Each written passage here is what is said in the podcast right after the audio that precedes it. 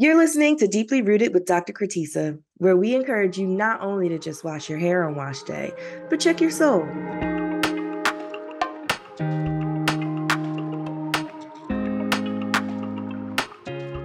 Living in America with natural hair is a unique experience. We should be discussing it and giving witness to our own vulnerable and sometimes hilarious stories. Hair stories that encompass much more than just how we style it. Everyone's hair journey is different. Everyone's hair is different. This is a safe space for Black voices. On today's episode, I sit down and talk with Michelle Ngome all about her natural hair journey and her role as CEO of Line 25 Consulting, where she trains and consults with organizations on how to create diverse and inclusive marketing strategies. She is also the recipient of the Courageous Marketing Leader and Houston Business Journal's Diversity in Business Awards, with her efforts creating the African American Marketing Association. Her contributions have been featured in numerous publications, including The Wall Street Journal, Entrepreneur, eMarketer, PR News, and Forbes. Currently, she hosts the Marketing for the Culture podcast, powered by the African American Marketing Association. Everyone, join me in welcoming Michelle to the show. Thank you so much for having me. Can you tell us a little bit about um, Inclusive Marketing Consultant and what you do for work? Sure. So, lots of times when it comes to diversity work, uh, we consider it from the HR perspective, right? We consider about hiring talent. Yeah. And I like to say, I look at diversity and inclusion from a marketing perspective, right? So, before you hire talent, how are how are you communicating to this potential candidate pool right mm-hmm. so that kind of goes into recruitment marketing strategies uh, what does your content look like to the consumer that's reading it um, be it on social media all the digital platforms even mm-hmm. in-store commercials all of those things so i help organizations come up with a holistic diversity marketing approach right so your content communications, internal, external, um, candidates, employee engagement, mm. consumers, which all the focus is pretty much on that. And then, of course, community engagement slash social responsibility. That is awesome. So, ensure you make sure they put their money where their mouth is. you got to do it. You got to do it. I think, you know, DEI is a lot of work, don't get me wrong. Um, but I do think it starts from the inside out right? Mm-hmm. So organizations have to clean house first because you can give all the money to the world to, you know, the Urban League or NAACP, but if your organization is not diverse and inclusive, because a lot of these companies are diverse, but they're not inclusive, mm-hmm. right? And equitable. Um, then it's like, what are you doing? Right. So I try to help companies once again create a holistic approach and find the balance in their DEI journey. There's a lot of focus on this most recent piece of legislation, the Crown Act. Mm-hmm. How do you navigate, I guess, natural hair in the workplace? You know what? Um, that's a really good question. I need to put that in my book. um, I have not put emphasis on that, mm-hmm. right? Um, however, I think the totality is accepting people as them whole as their whole self, right? And I think one of the biggest comparisons and possible complaints is, you know, you're not going to hire me because I have not even natural hair, just different hair, right? Because the white girl with pink and purple and rainbow hair on any given day is working, right? But you're hiring her because you're familiar with her texture or her type of hair. Mm-hmm. Um, so it's more so on the um, authentic nature of a person, bringing them whole self. I haven't really dived deep mm. into, you know, um, I guess just the Crown Act or the overall natural hair movement. Um, but it is important it's definitely important. Mm-hmm. Well, I love that it's a it's like you said, it's a whole inclusive process. And essentially what you're saying is no, we're not gonna fight for hair for right now. We're not gonna piecemeal it. We're going to do the whole thing. Like let's just right. Let's not build and find additional things to add to it, but let's just start where we're supposed to be at anyway. And, and I mean, and that's the hard part. You know, I know now a lot of stories are coming out, especially with men, right? Because Black men can't pursue their natural hair journey without Black women starting it, right? Mm. Um, especially the lock journey. But I think when Black people are discriminated against, we're just we're just so used to race. We're just so used to skin color and not the nuances of accent, tone, hair, you know, things of that nature. Mm. What do you see in the young men? You mentioned they can't start their natural hair journey without black oh. women oh. kind of be like I the people want to hear that. I want to know more about that. I mean, listen, I, I love my black men. Um, but I've noticed, especially with COVID, right? Uh, especially with COVID and staying at home in the early parts of the pandemic. And it's like, we're probably, or not we, but Black men, men were probably doing a good job grooming themselves because they had to go to work, right? And we were taught that, you know, get a haircut, you get a new job, first day of school, first day of job, get a new haircut mm-hmm. you know, new haircut every Saturday or Tuesday, you know, you got to look fresh. And I think one of the biggest misconceptions that men may have is you can have a lot of hair and still be well groomed, right? So I think it, once again, it kind of goes back to the difference, right, of, you know, our white counterparts not understanding the difference of our hair, right? Um, and then when you get into men, it's like, well, if it's low cut, oh, he's well kept. Well, you can have long hair and be well kept. But I think once Black women are able to make natural hair mainstream in the office, I think that gives them a little silent confidence to kind of play around with their hair, right? And I think it's the same thing, um, or that's what happened during COVID. Yeah. Um, I have a colleague. We did a leadership program together, and him and his wife are in, I think, New York or whatever. Mm-hmm. But online, I just love seeing the process of him growing his hair out, right? And I think he's like a beautiful man, right? Already mm-hmm. handsome, but just to see his journey along the way, I, I think it's really cool. And he started during lockdown. And I kind of wonder, like, if we didn't have lockdown, would he, you know, would he grown his hair out? So, and it's always interesting um, talking to guys, uh, especially with locks. I found that it's been an interesting conversation starter. Okay. Because it's like when you start your lock journey, and to hear men excited about their hair it's, it's pretty cool it's really fun. I also love to hear black men excited about hair. I am loving watching these like wave uh these wave reveal videos. So like the everybody the young guys are getting together and even some um, young ladies who have short like twas are getting together in these little uh groups and they have their little wave caps on and they they go through their whole process and then they like stand in the circle and they reveal their mm-hmm. ways, and then everybody's like, oh.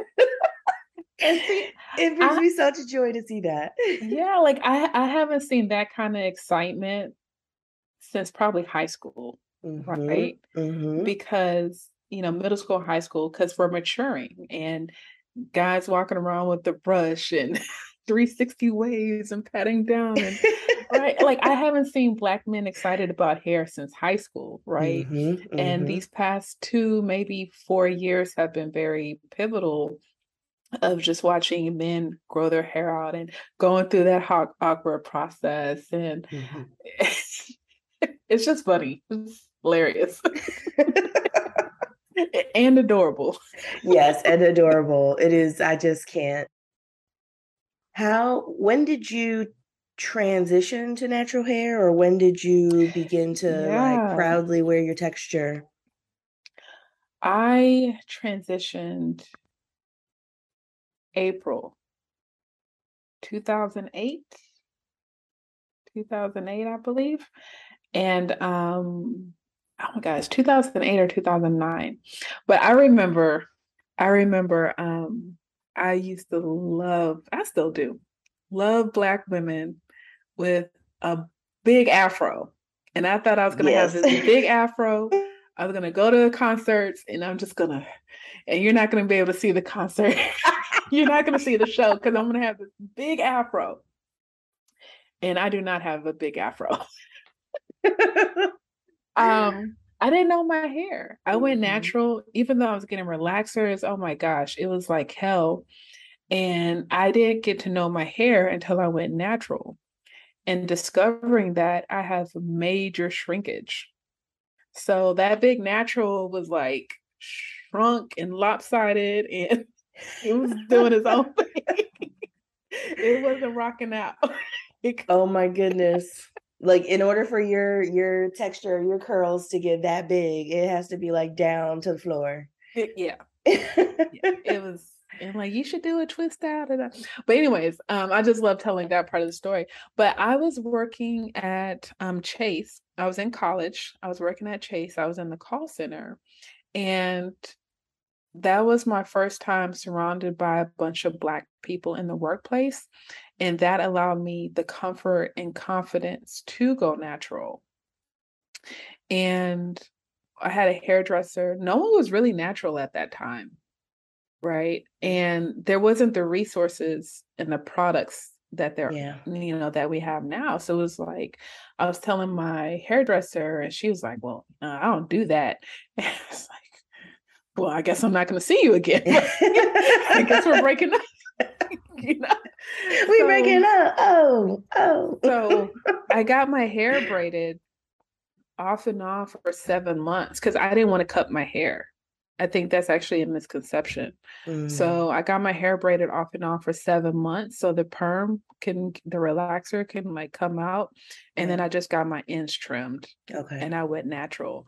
Um, but working at Chase definitely gave me the confidence to um, go natural. And shortly after that, I was at Chase for like three years and then I left. But I'm not going to lie, those early 2010 era, mm-hmm. when I was interviewing for jobs, I didn't know. Like, I just, I didn't know. And my mom didn't like my hair. So my parents are from Cameroon, West Africa. So my mom, she didn't like it when I went natural. And so when I was unemployed, she was like, That's why you can't get a job. And I was like, I'm happy oh, nappy. Mommy. I'm happy nappy. And my hair would be nappy. how did you learn to like wait? How did you know when a natural hairstyle was like, this is not how you wear your natural hair, even though you're wearing your natural texture? So I think it's a couple of things because in the beginning of my natural hair journey, I didn't think I was cute anymore. Right. So I'm thinking I'm not cute. So I don't even know what hairstyle is going to make me cute. Right. Like mm. I just, you know, so it's all of that. But I think the biggest thing was um, it would just take a lot for me to pick out my hair on a regular basis and it's like you can't wash we're not supposed to wash our hair every day yeah um so you know monday and tuesday the fro will be nice and neat and polished and by wednesday it's a little mm-hmm. it's a little rough but um i don't know i think you know eventually i just get comfortable with myself and then yeah. i just like i am who i am um you know you're gonna accept me like my hair doesn't negate that i can do the work Mm-hmm. Right. Yes. Um, what's in my head and my hands, you know, that's going to remain what my hair looks like. Mm-hmm. Now, I've never had the confidence to go bald, but I'm still going to know marketing at the end of the day. yes, exactly. you know, and I think people just, they can't get past that because I think society, we have, you know, we, we admire pretty people. Like you know, he's nice to look at. He's easy on the eyes. Like mm-hmm. we're accustomed to that. And we take that mindset into the workplace. Like if I'm going to be with you for eight hours, I want something nice to look at, look at. Mm-hmm. And I think it's like subconsciously ingrained in us. And It definitely know? is a pretty privilege. And we don't realize that, you know, our perceptions of beauty are so skewed based on what we watch, who we mm-hmm. see, representation, all of that. When did you decide to begin your sister lock journey?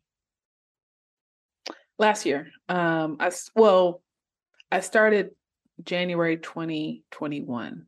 Okay. Um, but you know, it took me a while to get to that point as well. Um, I one, I didn't realize how expensive it was going to be. Mm. Uh, so, and then when I, it, so it took me a while to get some money because, you know, you just go back and forth on things. And then when I finally got some money, I couldn't find anyone. I'm ready. I'm ready. Who gonna take my money? yeah, yeah. So, but I I love it. Um, like I think this is probably the most confident I've ever been. You what you see is what you get.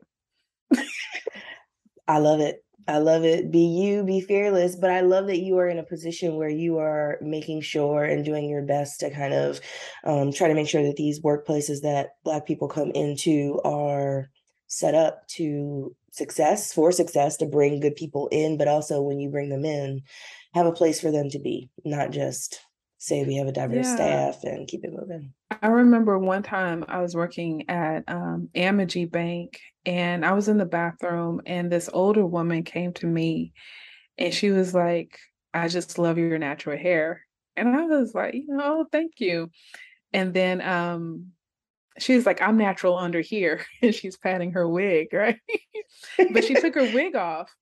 And I was like, woman, you are beautiful. Like, wear mm-hmm. your natural hair. You know, I was just hyping her up. And she's like, girl, I can't do that.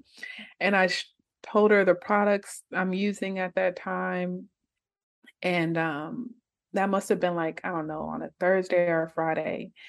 She went to the store, bought some products, and on Monday she came with her natural hair. Oh, you know? and I was, I think I was like, oh my god, like, because you don't know the impact you have on people, and you don't mm-hmm. know, you don't always know who's admiring you mm-hmm. for whatever reason. And I think that was, I don't know, it's just probably one of the sweetest things. Um, especially with the woman being older than me. Yeah. Um, but that's the thing, it's like there wasn't a lot of information. It doesn't seem that long ago. It's not. It, w- it was not that long ago. I mean, I remember one website, it was naturalhairrules.com. Mm-hmm. Um, and that's because I went to college with the lady, Tamara Floyd. But there just wasn't a lot of resources um, between 2008 and 2011 a lot of our resources, which is part of what I try to use in my therapy, is um, what the ancestors gave us storytelling. Mm-hmm. We love to tell a story. And I find that when people are able to see another Black person live through a story, I mean, that was, we passed word of mouth. So, like, did you know how to get up north? No, but I heard from this person who heard from this person. I'm gonna tell you the story, I'm gonna sing you the song. Um, and we're going to do we know that there is a path because another black person has forged it and i would have never gone into my master's program had i never had a, a another black master's level um, uh, student that i saw and was like oh well if she can do it then i can do it Absolutely. and then i'm like well okay well if she can do it then she can do it and it, and that is what gives us hope so when you say like girl, I did this and I did this. And it gives somebody that power, that encouragement. It gives me all kinds of warm feelings because we pass along this kind of joy and these messages a lot um, and i don't think we give it give ourselves enough credit for just how important storytelling is to mm-hmm. us and how we share our stories with one another in very funny hilarious black twitter kind of ways yeah and i think we have to have the confidence to ask the questions or to give the compliment to get the story. Mm. So that vulnerability, you're saying you have to actually, that older woman in the bathroom had to be vulnerable enough to say and to put herself out there and say, I got natural hair under this, your hair is beautiful, and right. have that interaction. Right, absolutely. Tell me something that you would like to tell someone who is natural, who's a little bit more insecure about wearing their natural hair in the workplace, or even finding a workplace that is mm. welcoming? I really feel like you have to learn you. Um, and what I mean by that is you have to learn who you are as far as your character. Um, you have to learn what you're already beautiful, but you do have to learn how to enhance that beauty, right? Um, maybe it's hair, maybe it's makeup, it's wardrobe, it can be all three or whatever. And I think once you learn you, that's going to radiate, right? Because once you learn you, you're going to love you. And that's going to radiate to people that they're going to be like, okay, what's her energy? You know, well, what does she have? I, I want some of that. Like, there's some people I'm like, girl, you ain't going nowhere. Like, I need that prayer board, right? I need that ratchetness. I need. I listen. I yes, yes. Anytime that somebody hangs out with me socially, they're like, Doctor Tisa, I had no idea. like what? That I'm driving to Trader Joe's to get my cauliflower bites while I'm listening to trap music? Yes.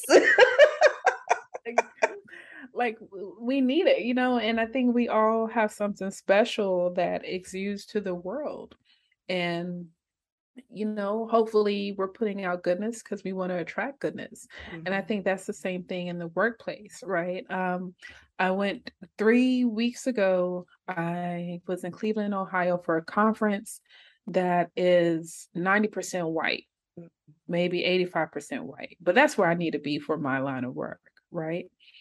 And um, I'm there I have the African American Marketing Association and this marketing conference. I'm a, a, queer Black woman with locks, and I can go on and on and on when it comes to diversity. Mm-hmm. Um, but that's where I get my clients, right? Mm-hmm. And they like me because we have a good conversation, we have a safe conversation, uh, we crack jokes, you know, we find some commonality. And I believe when you know and understand yourself, you're going to find your people, right? Black, white, Hispanic, Asian, um, whatever the case may be. And and that's another thing. I think lots of times we feel like we only need to be part of one community. No, you're supposed to be part of several communities because you need to give and receive from several communities. You know, that way you can be multi hyphenated, a well rounded individual. Thank you so much for joining me today. I really enjoyed this conversation, and I mm. know so many other people will as well. I appreciate the work that you're doing. I know it's important. I know that this is what I needed probably 10 plus years ago, mm. right? So I'm proud of you and I'm happy to contribute to your platform. To be honest, when Michelle said that, comment to me in the interview, I was kind of just kind of shocked but also honored at the same time. And I never really got a chance to respond. And essentially it's that when I chose people for these interviews I chose women that I inspired um, that I was inspired by. People whose uh, LinkedIn I admired and was like, I would love to sit down and talk to them and find out about their story and pick their brain. But for her to say that she wished that she had this experience 10 years ago at least tells me, even though she didn't, I'm glad that she had it now. And this is my purpose for the podcast overall. Just to give all of us a space to share our stories and for us to know we deserve that space. Thank you for tuning in to Deeply Rooted with Dr. Kratisa. If you enjoyed this episode and would like to share and support the podcast, please subscribe, leave a rating and a review, and share the show with family and friends. And remember, on wash day, don't just wash your hair, check your soul. Thanks for listening to the show. This is brought to you by Alive Podcast Network.